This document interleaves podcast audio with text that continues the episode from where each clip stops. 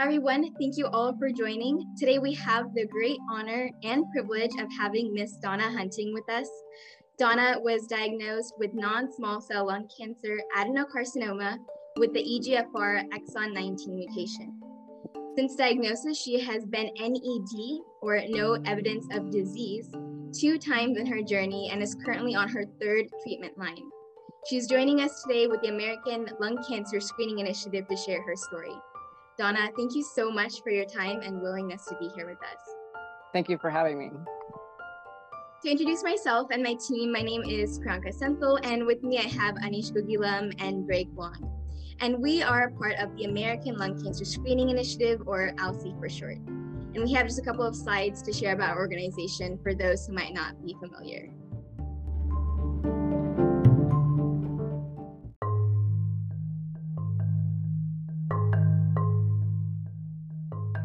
We are a team of over 200 students and doctors located across the United States. ALCSI is a 501c3 nonprofit that works to raise awareness for lung cancer and lung cancer screening. And we do the work that we do because lung cancer is the deadliest cancer in the world, causing more deaths than breast, prostate, and colon cancers combined. Lung cancer causes about 380 deaths per day in the US alone. Lung cancer is very fatal because currently many patients are being diagnosed at a late stage when the cancer has grown and spread to other parts of the body. Lung cancer screening is an effective imaging technique that can be used to screen for lung cancer and has been shown to catch lung cancers early. However, less than 6% of people at high risk for lung cancer are currently getting screened. The screening rate for lung cancer is much lower than the screening rates for breast, cervical, and colon cancers, which are about 70%. We believe that educating people about lung cancer and lung cancer screening is one of the most important and effective ways to increase the lung cancer screening rate for populations that would benefit from lung cancer screening. So far, we have given over 120 presentations on lung cancer and lung cancer screening to universities, hospitals, medical schools, and organizations around the US, as well as India, Canada, Brazil, and Mexico, reaching over 10,000 people. And over the last year, we've worked with 105 mayors from every single US state to issue proclamations recognizing November as National Lung Cancer Awareness Month. We've also had the opportunity to talk with um, several leaders at the state level, including Arizona State Senator Lela Alston, who is a lung cancer survivor, Pennsylvania Governor Tom Wolf, and the Lieutenant Governor of Colorado, Diane Primavera. In addition to our education, outreach, and advocacy efforts, we recently started a podcast series to share the personal side of lung cancer and provide a platform for lung cancer survivors and advocates to share their stories. Last fall, ALCSI worked with US Congress members and senators to draft and advocate for the first ever House and Senate resolutions recognizing the importance of the early detection of lung cancer through screening. And in December 2020, the Senate resolution was passed with unanimous consent, marking the first time the US Senate has ever recognized the importance of lung cancer screening. ALCSI has also actively been working with Representative Brendan Boyle and Senator Tina Smith to draft and advocate for Catherine's Law for Lung Cancer Early Detection and Survival Act of 2021. Lastly, we want to end by talking a little bit about lung cancer screening. Lung cancer screening is done using a low dose computed tomography scan. This scan uses low radiation doses, is pain free, and takes less than five minutes to complete. The United States Preventive Services Task Force, also known as the USPSTF, sets guidelines for who should be screened for lung cancer. Right now, they recommend that people between the ages of 50 and 80 who have a 20 pack year smoking history or more, and who are current or former smokers who quit within the past 15 years, get annual low dose CT scans. One pack year is defined as smoking on average one pack a day for one year and therefore 20 pack years can be met in a multitude of ways, including smoking one pack a day for 20 years or smoking two packs a day for 10 years, for example. If you know anyone who might be eligible for lung cancer screening based on the criteria listed on the previous slide, please share the link given by the QR code so that they can contact one of our doctors about lung cancer screening. And finally, we want to highlight that there are other risk factors for lung cancer in addition to smoking, such as exposure to asbestos, a family history of lung cancer, COPD, and previous radiation therapy to the lungs. We believe it is important that we recognize these additional risk factors because a large number of people in the United States who have never smoked still get lung cancer.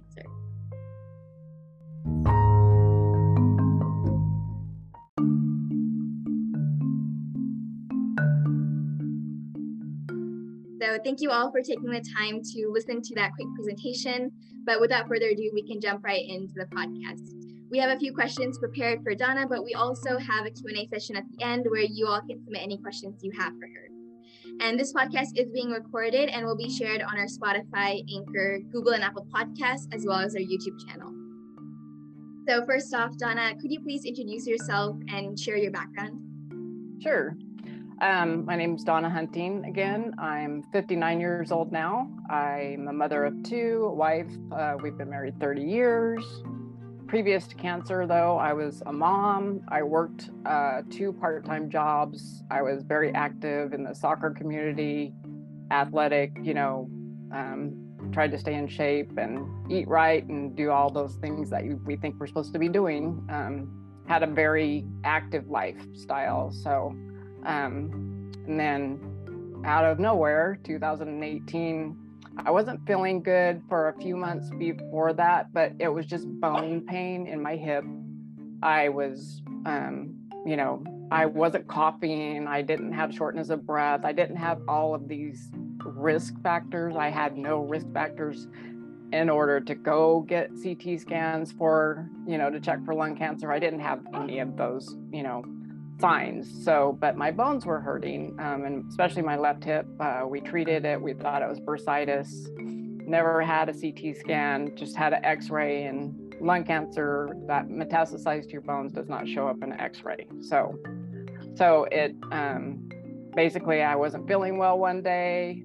I'd been watching the Olympics like nonstop, and everybody said, "Hey, you're not even getting out of bed. What is going on?" And so I went in and um, talked to a really young physician um, and told him, I don't feel well, something's wrong. I thought it was in my lungs. He said, Well, I don't hear any, you know, he thought maybe pneumonia. I don't hear anything. So he sent me away for an x ray, which most of the time that's abnormal. I'd have to say most doctors say, well, let me give you a round of antibiotics and see how that goes, you know and they send people away they take some antibiotics they come back nothing's wrong they it i've i've known people that's taken a year for them to get diagnosed with lung cancer because we don't have the risk factors. We didn't smoke or have haven't smoked in a long time or you know uh, i i even had our house checked for radon before lung cancer you know?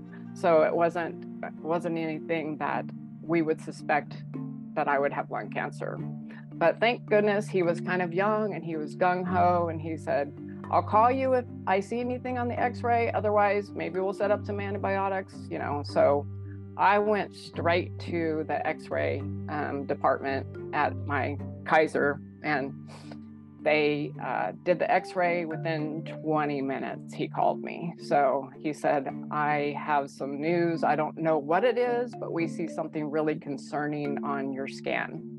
Um, he said, So we'd like you to get right in tomorrow for a CT scan. And then, you know, then we go from there. So I did CT scans, bone scans. The CT scan, when it first came back, um, the pathologist that uh, the, that read it, um, the radiologist that read it, he suspected that I had lung or breast cancer that had metastasized.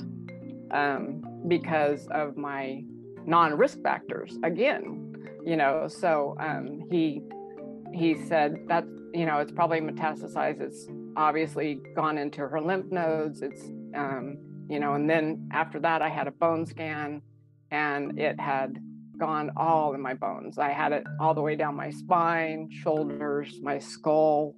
I had it in my hips really bad so obviously it wasn't bursitis it was the lung cancer that had metastasized to the bones, very painful.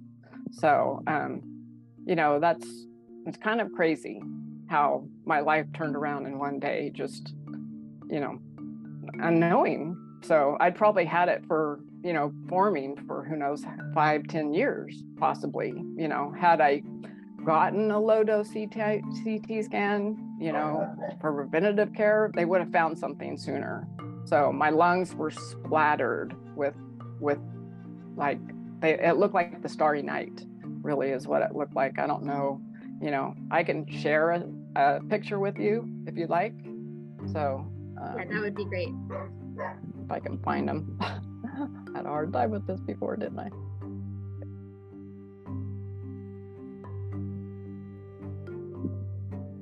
see. Is it pulling up? Yes, we're able to see it. Yeah. That picture right there with the bones, or this okay so this picture right here is left side. The black is cancer except for my skull and my bladder down below. But as you can see my left hip was full of cancer. Um, that it was astonishing that i had that much cancer in my body. So as as we um, did testing we had a mutation test done a biomarker testing done which is very important. Um, some people still don't recommend biomarker testing. So I had to wait about three weeks before that was accomplished, but um, they were able to extract some tissue from my lymph nodes. And I went on a um, targeted medicine, which is um, for the EGFR mutation that I had. So I got lucky that I had a mutation that was treatable. Um, uh, you can see what it did to my bones before on the right side.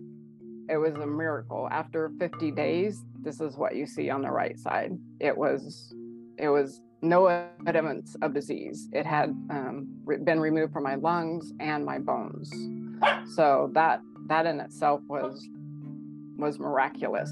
I my doctor called me as soon as he got the results and he said, "Sit down. I don't know, you know, he, he's never seen it act you know the medicine work this quickly so it really is important you know research is important new medicines um not the hard part is getting back out of this picture so um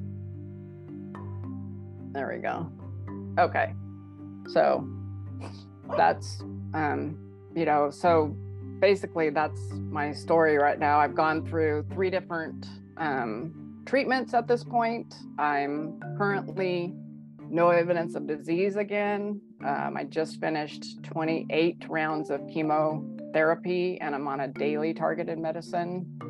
Um, my kidneys have taken a toll, and so they're wanting my kidneys to rest. So, right now, they're taking me off of chemo. So, which is, it's a good time to do that, I guess, if you're going to, because they don't, my last PET scan was last Monday, so I'm no evidence of disease again. So, um, right now, I'm taking a little break from that, but I still take a daily targeted medicine. So, so still have have that in my back pocket. We're hoping it it works. So. Yeah, well, thank you so much for sharing all the information. I think the photos were really very helpful to really understand, you know, what the before and after looked like, and it's so wonderful to hear that you know you're now no evidence of disease. I don't think a lot of patients are able to say that, and hmm. you know, we're just so happy for you yeah, I've had that twice now. That's un, un, unreal. So um, my second treatment, um, Tagrisso, which I still take, was not quite as effective for me. So then we started the chemotherapy, but I think the combination of the treatments have been working really well. So you know, if I can get around the side effects from the medications, I'm I I feel pretty good. So and you mentioned that um, you know you didn't have any of the standard risk factors for lung cancer, like um, being a heavy smoker, or even the symptoms like having um, chest pain, chest tightness, or chronic cough. And um, I think a lot of a lot of non-smokers have a similar story in that they didn't have or they had very mild symptoms and it, lung cancer wasn't on their radar it wasn't on their doctor's radar and so one patient actually told us that um, when she was uh, talking to her doctor about um, trying to figure out what was going on, um, she ended up being diagnosed with lung cancer, but she underwent a bunch of other tests before getting a CT scan, and that was actually the very last thing on her list. Um, and she just Yeah. happened to ask her doctor, you know, what's the last thing that we're going to test for, and it was it was lung cancer. So Mhm. I right. think it's just if if we could get the word out to as part of our preventative testing, we prevent testing for breast cancer, for colon cancer, for all kinds of things. A low dose CT scan is nothing compared to what we have to go through once we're treating cancer and trying to diagnose it even you know? So yes i i completely agree that you know that that shouldn't have been their last test but because we don't have those risk factors we're not a candidate for oh you have lung cancer. It's just you know unheard of. So but we're trying to spread the word. So and i thank you guys for helping. Well, thank you. And I think, um, in addition to just raising awareness, um, we talked about the lung cancer screening guidelines. And right now, lung cancer screening is recommended for heavy smokers and those between the ages of 50 and 80, so um, older patients. Um, but studies have shown that a lot of minority individuals um, are not being captured in this in these lung cancer screening guidelines, especially African American patients. Um, so I think it's just important that we continue to um, research in this field in order to be able to build better lung cancer prediction models um, in order for us to really be able to have an accurate picture of um, all individuals who are at high risk for lung cancer and who should be getting screened. And I think one of the reasons why we don't have that already is because these other risk factors like exposure to asbestos or Mhm. these other like radon, for example, it's just hard to quantify. Whereas quantifying a smoking history is a little bit easier in terms of like calculating pack years. So Yes, yeah, I I agree. You know, that's the fir- one of the first things too is people say, "Oh, I didn't know you smoked." Oh, but I don't. you know, I it's it's awful because that's the stigma attached to this disease. You know, and you only need lungs to get lung cancer. That's our biggest, you know, quote is you only need lungs to get lung cancer, and so it's really important that I don't know if I'd have known, I would have gladly paid for a test if it wasn't part of my preventive care. I would have gladly paid a couple hundred dollars to get a CT scan as part of my prevent preventative care had I known what I know now. So, yep. and he touched a little bit upon uh, the stigma, and I just wanted to make another brief comment here. But um, we have a, we hear a lot of patients just bring up the stigma, and I think it's so important that we you know talk about it openly because a lot of people, and it's um, just due to long term correlate association between smoking and lung cancer that a lot of people um, some of their first that one of their a lot of patients their first question is you know um, how long do you smoke or were you a smoker and i think um, it's important that we move away from this association between lung cancer and smoking. There's a lot of there's been a lot of fear-based ads and marketing to try to promote smoking cessation that, that i think has contributed to this really strong association. But um, the stigma uh, unfortunately um, really concerns our organization because i think um, it, it can discourage lung cancer screening for some individuals who might think that they don't deserve it because um, maybe they were a smoker and and they might feel like they brought this disease onto themselves whereas that's really not the case you know anyone No. like you said with lungs can get lung cancer yeah, and then and even if they did smoke, they still don't deserve this. So, you know, it it's the cigarettes ha- are addictive, and you know the challenge of quitting is horrendous for some people, and and they don't deserve to have lung cancer. You know, women don't deserve to get breast cancer. People don't deserve to get colon cancer. You know, we have colons, we get colon cancer. It's just, you know, we don't deserve to have lung cancer no matter what at all. So, yeah, I agree. and the stigma. very well said thank you Great. I think just to sway the conversation a little bit, I have one question to ask you. Um, is there anything specific about your lung cancer diagnosis that you'd be willing to share? Um, for example, histology, grade, or stage? Um, I am stage four, so I am terminal. Um, that's what they said.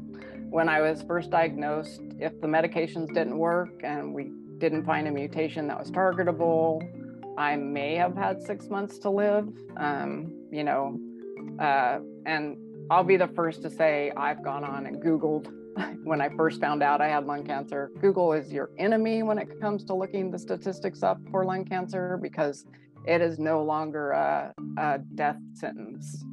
Um, there's because of research and funding that we're getting constantly. We're not as much, not enough. We get six percent of the hundred percent of government funding for cancer research out of all the cancers.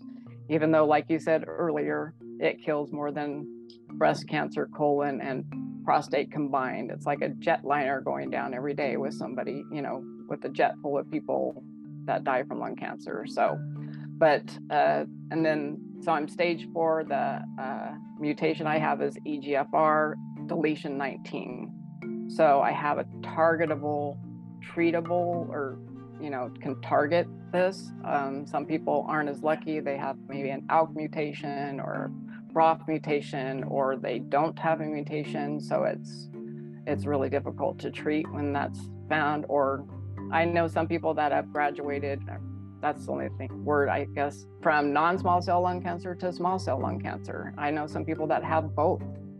Um, it's horrible. I know 28 year old women that have lung cancer just gave birth to their ch- first child. You know, um, it it does not does not discriminate at all. So.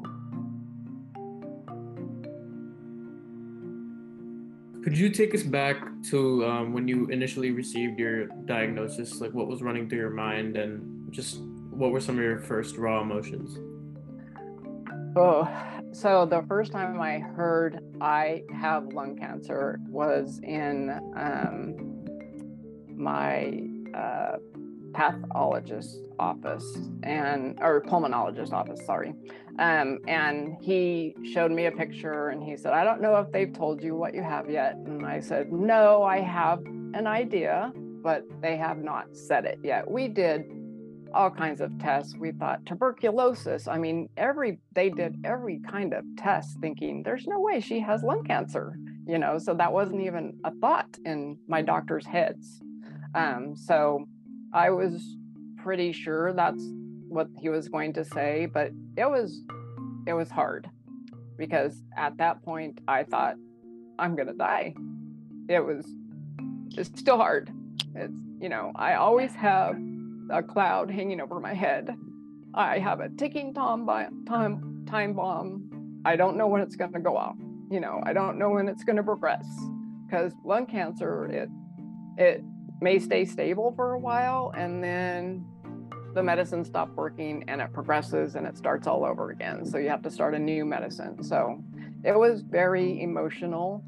Um, my husband was in there with me, so we we my first thought was though I'm gonna fight it, and that's what I do, you know, and that's what I do with everything in life. I'm usually a pretty positive person. I try to stay upbeat and and I I'm very vocal.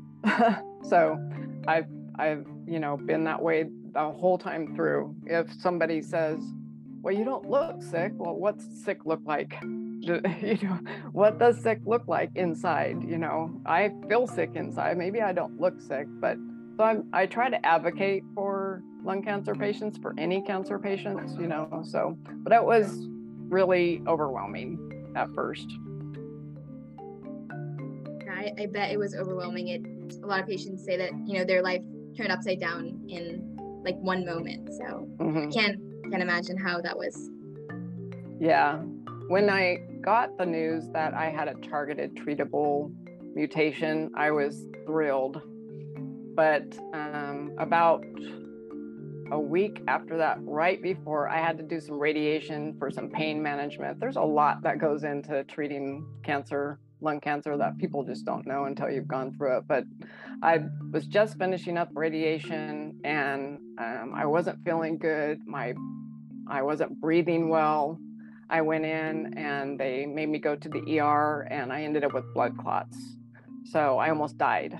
That that was serious. So I went on blood thinners and eventually, you know, I had to wait till that cleared up so I could start my treatment. But um, I was denied for a clinical trial because of some, you know, that and some testing. So you know, there's clinical trials out there that are great, um, but unless you're the right criteria, you, you know, you're not going to work. They're not going to work for you. I'm probably not um, eligible for a lot of clinical trials because I don't have any growth that's measurable. It's when it is there, it's in my bones, and that's not measurable for them for the clinical trials. They can't see how much cancer I have in there. It's really hard. I've had a bone biopsy and it's very painful to even get to the cancer, you know. So yeah, it's it just it changes your life.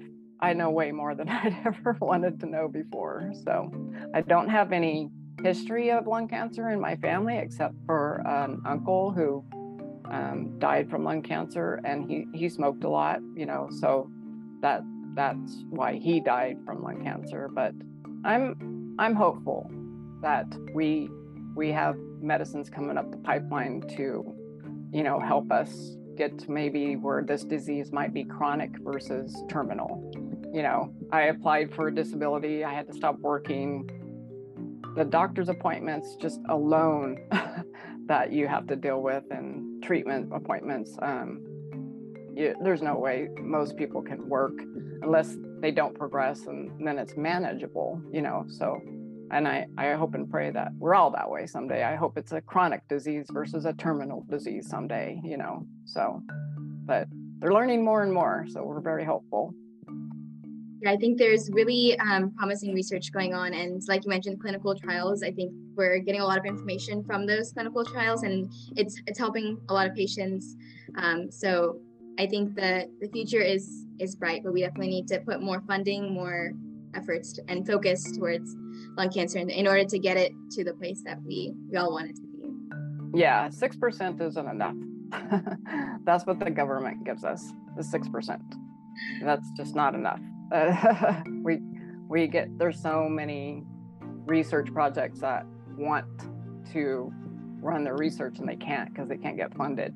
So um, I'm in a couple of different groups, and one of them's the EGR group, EGFR group on Facebook, and I'm admin in there. And it's just an important. We raise money in there, um, and we've funded several research projects um, in the community, and our friends and families and doctors, and so it's it's important that we we get research done to to get new meds. so. And you touched upon this a little bit um, earlier, but in what ways did your life change after being diagnosed with lung cancer? And you said you you stopped working, but is there anything else that any major changes to your life after the diagnosis? Um, I think I look at life a little different now. I know that I might not be here tomorrow.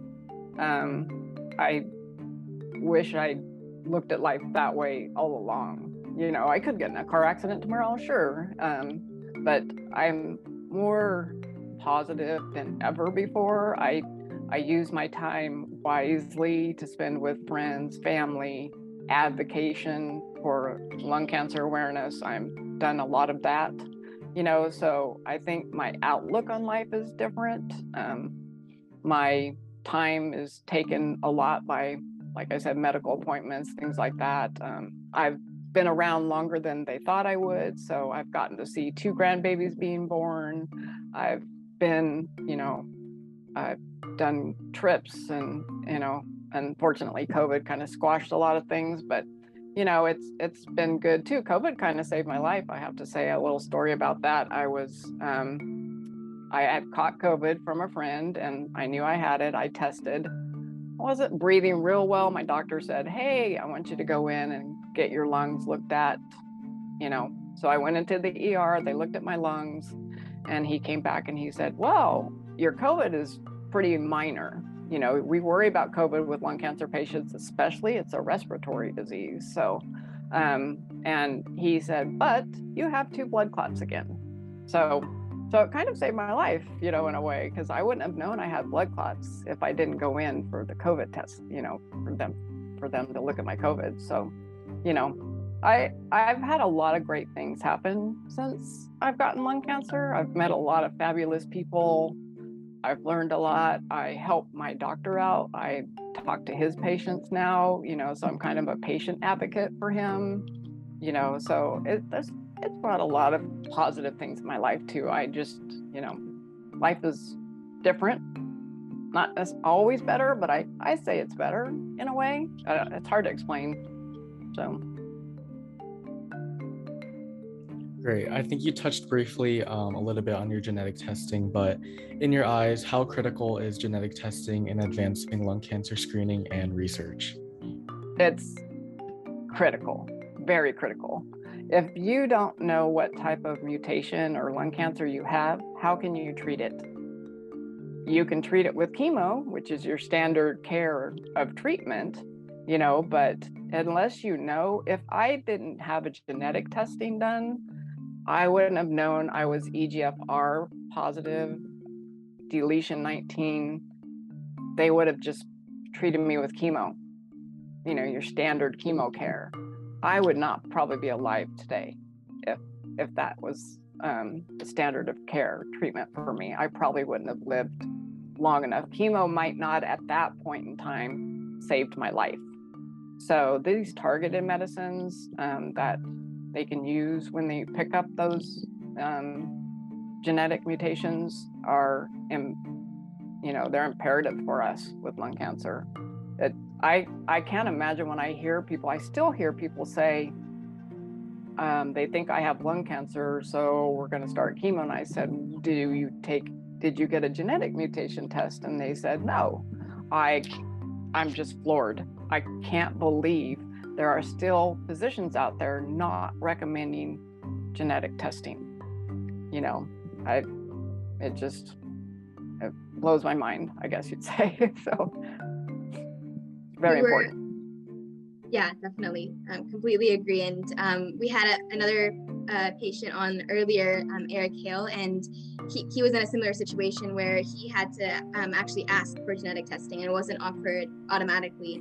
So I think maybe uh, doctors and patients are, are learning more about genetic testing the importance of biomarker testing and, and helping to um, decide what treatment option would be best for the patient. But um, like you mentioned, it's not being automatically offered or discussed in all situations. So yeah, I think you know, and uh, where depends on where you live. You know, they're out in the country. The doctors aren't haven't been you know in mainstream medicine, and they don't keep up on things maybe as much. And not you know, I, it's super important to go to a specialist, an oncologist, because I don't know any oncology units probably that wouldn't you know people that wouldn't recommend a biomarker testing you know but then again you have to be your own advocate so and and these you know facebook pages and groups and lung cancer um, support groups we learn so much from these groups um, so it they they help us too. I i learn more from them than i have actually from my doctors. So you know it's important. So that's why it's important to talk about it. So people can say hey did you get genetic testing? You have lung cancer. Have you gotten that? You know so mm, some people just are afraid to, to talk about having lung cancer and that i understand that though i do but think those are some um, excellent points. So, did you share your lung diagnosis, um, your lung cancer diagnosis with others, like openly? How willing, how willing were you to share your diagnosis so openly, and how did you start that conversation? Well, once I settled in and um, took note of everything I could, and um, learned more about it, then I could share about it. So um, you you have to go through that process of almost grieving that you might die. You know, you have to go through uh, mentally. You you go through a lot. Um, so, but once I did share that that I had lung cancer, I shared it with, of course, my immediate family from the beginning, and then I started sharing it with friends and and I you know, I was always positive about it and said, I'm gonna, I'm gonna beat this. I'm, I've got great doctors and I'm positive that, you know, I'm hopeful that we can, you know, kick its butt and I'm not gonna stop. It's not gonna beat me, you know. So I think having that attitude helps with it, with me, anyways, it did. You know, and my friends know Donna's not gonna let this kick her butt. So my friends who know me, they they knew that this wasn't going to be an easy fight for cancer. So, so it's so inspiring to hear. Just wanted to ask, uh, did you have any misconceptions about lung cancer or lung cancer screening prior to being diagnosed? I know you said you had an uncle um, who died of lung cancer, so I'm not sure if that influenced um, your your your um, thoughts anyway. But I just wanted to ask. Well, yeah, I probably thought the same thing most people think. If you have lung cancer, it's because you smoked. That's, you know, I'll be the first to admit that, you know. So I didn't know all of what I know now, you know. So 20% of us are diagnosed with non smoking lung cancer, you know. So um, it, it, it definitely was, you know, I, I had that, that stigma was in my head too. So. So, for someone who has a loved one who was recently diagnosed with lung cancer, do you have any advice for um, how family members can best support and help them? Um, listen, basically, help. You know, it's it's all about supporting them. Go to the doctor's appointments with them. Um, a lot of lot of times we don't want to ask for help. Um, so I'm one of those atypical people. I like to do everything myself. I like things, you know, I like to help people. I'm not used to asking for help. So it was really hard for me to ask for help and let people know that I couldn't do certain things because now I have lung cancer and I just can't quite keep up with life as much, you know. So I think that's the most important part is to listen though. And not and give up advice, hope. Oh, sorry. That's okay. And what advice do you have for the patient themselves um, regarding navigating the diagnosis or speaking to their healthcare provider? Um, I'd say reach out and get outside help through lung cancer groups, um, Facebook groups, because they are a tremendous help. I'm um, an advocate for um, I've gone to DC uh, once, twice now. Um, once I spoke with Congress and um, the senators there advocating for more research funding. I've gone to DC for a Hope Summit um, to speak with caregivers and people, patients just like me. It, it's just really important to reach out and learn as much as you can about the disease. It's not a death sentence anymore. It's important to keep up hope. You know, um, don't don't give up because we really, we really are living longer now with lung cancer. We we have a better lifestyle now with these treatments that we have, the targeted medicines that we have. So it it really does change your life, but don't give up hope. Great. That's really great advice. Um, but I think that wraps up our questionnaire section. But um, thank you so much, Donna, for taking time out of your day to share your story with us. Um, it was really inspiring to hear your perspective. Um, now I would like to open the floor for our participants to ask you any questions they have, um, either regarding you or your story, and if you feel comfortable answering them. Um, so if you guys would like to ask Donna a question, please put it in chat or unmute.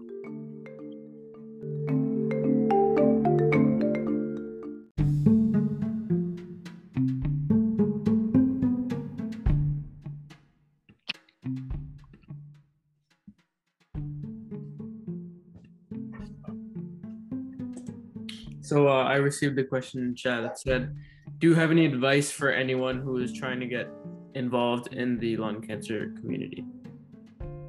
Um, I guess it depends on and what aspect you're talking about getting involved in. Um, are you, as a patient or a, a um, I think um, if you want to help out, you could go to your medical unit's oncology unit and see if there's any way you can help out and volunteer um, for any cancer patients. You know, work in the um, the the units that disperse our medicine. Um, when we get infusions, there are volunteers that work in there. Um, there are all sorts of ways contact your Congress people, talk to them about getting more funding. You know, um, we've got several bills going that go through the the Senate and the Congress trying to get more funding for that. We have lung cancer uh, groups that that meet that need support of outsiders, not just people with the lung cancer um, that they could get involved with. There's it just depends on what aspect you want you know want to get involved in. So.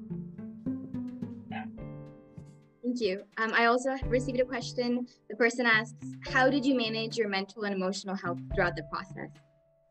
That's an important question. Mental health is a big thing nowadays, right? So it's it's you know, COVID didn't help.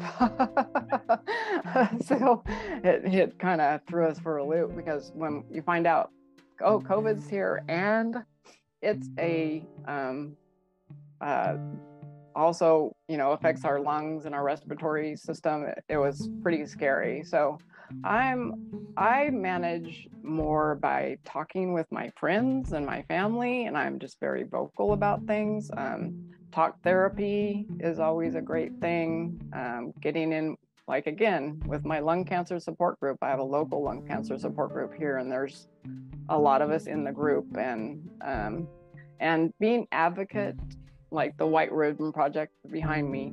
Um, you guys have all heard about it. It's it's huge now. So and that's another way people can get involved is make these white ribbons, and we put them on our doorsteps. Um, people ask, "What's the white ribbon for?" And that's that starts a conversation. You know, so I think talking about it helps my mental health. Um, if I'm shutting down, then that's not going to be good for me. So therapy is is tremendous, whether it's through your friends, family, or actual therapists. So I think that's great advice. And looking back at your journey, is there anything you would do differently or you wish you knew? yeah, yeah I wish I knew about uh, low dose CT scans. Honestly, I do. I wish I had known that anybody with lungs could get lung cancer. I would definitely recommend a low DCT scan for, I'd say, you know, 35 and above. I started getting mammograms because my my grandmother had breast cancer. I started getting mammograms at the age of 30, you know, and low dose CT scans aren't, you know, real hard on your body. It's very low radiation. You know, it's easy it's, like you said, it's five minutes. It does, it's painless. It's the easiest, easier than a colonoscopy. you know, it's so much easier. So, so that's important. Uh, that's what I wish I would have known. Great. I also um, received a question. Um, what are you looking forward to most in the next couple of months? Um, because I'm no evidence of disease right now, I am looking forward to spending the summer with my family. Um, my husband and I are going on a cruise. you know, we're doing things that we couldn't do during COVID. I'm looking forward to um, just knowing right now I'm I'm feeling well. I, I I get up every day thinking I'm feeling great. I look forward to spending time with my grandkids. You know. I have life now and I'm living, and I want people to know I am living. I am not going to sit in bed and think about this all day, even though it's over your head all the time. but it it is, you know, it's important. I'm going to live. So. That's really great to hear. Um, we are all very excited um, for you, but I think that concludes our Q&A session. So again, thank you so much, Donna, for your willingness to share your story and perspective on many of the pressing issues in the lung cancer community. I want to thank really... you guys. It's super important. I've talked to about you and I'm impressed with your knowledge and how young you guys are and and that you're your enthusiasm is um, overwhelming. Some, you know, it, it's it's awesome. So you guys keep doing what you're doing. We appreciate it. Great, thank you. Um, we also appreciate the work that you're doing to help raise awareness about lung cancer. I'm trying. I'll talk about it if anybody wants to talk about it. I do surveys for medicine companies, pharmaceutical companies. I there's all kinds of ways that you get involved with the lung cancer community once once you're out there and talk about it. So Great. Um, and thank you everyone for joining our podcast. Um, please keep an eye out for our upcoming podcasts and events, which will be listed on our website, www.alcsi.org. We also encourage you to join our monthly newsletter where we will share updates on um, current projects um, in our organization. And also, please fill out this Google form if you'd like to be added to the mailing list. And before we end this, we also would like to offer a brochure highlighting some key information about lung cancer and lung cancer screening. If you find this helpful or know of anyone who might benefit from the information included in the brochure, feel free to share it. Um, and thank you, everyone, and have a great day. Thank you. Thank you so much, Donna. Thanks, everyone. Thank you.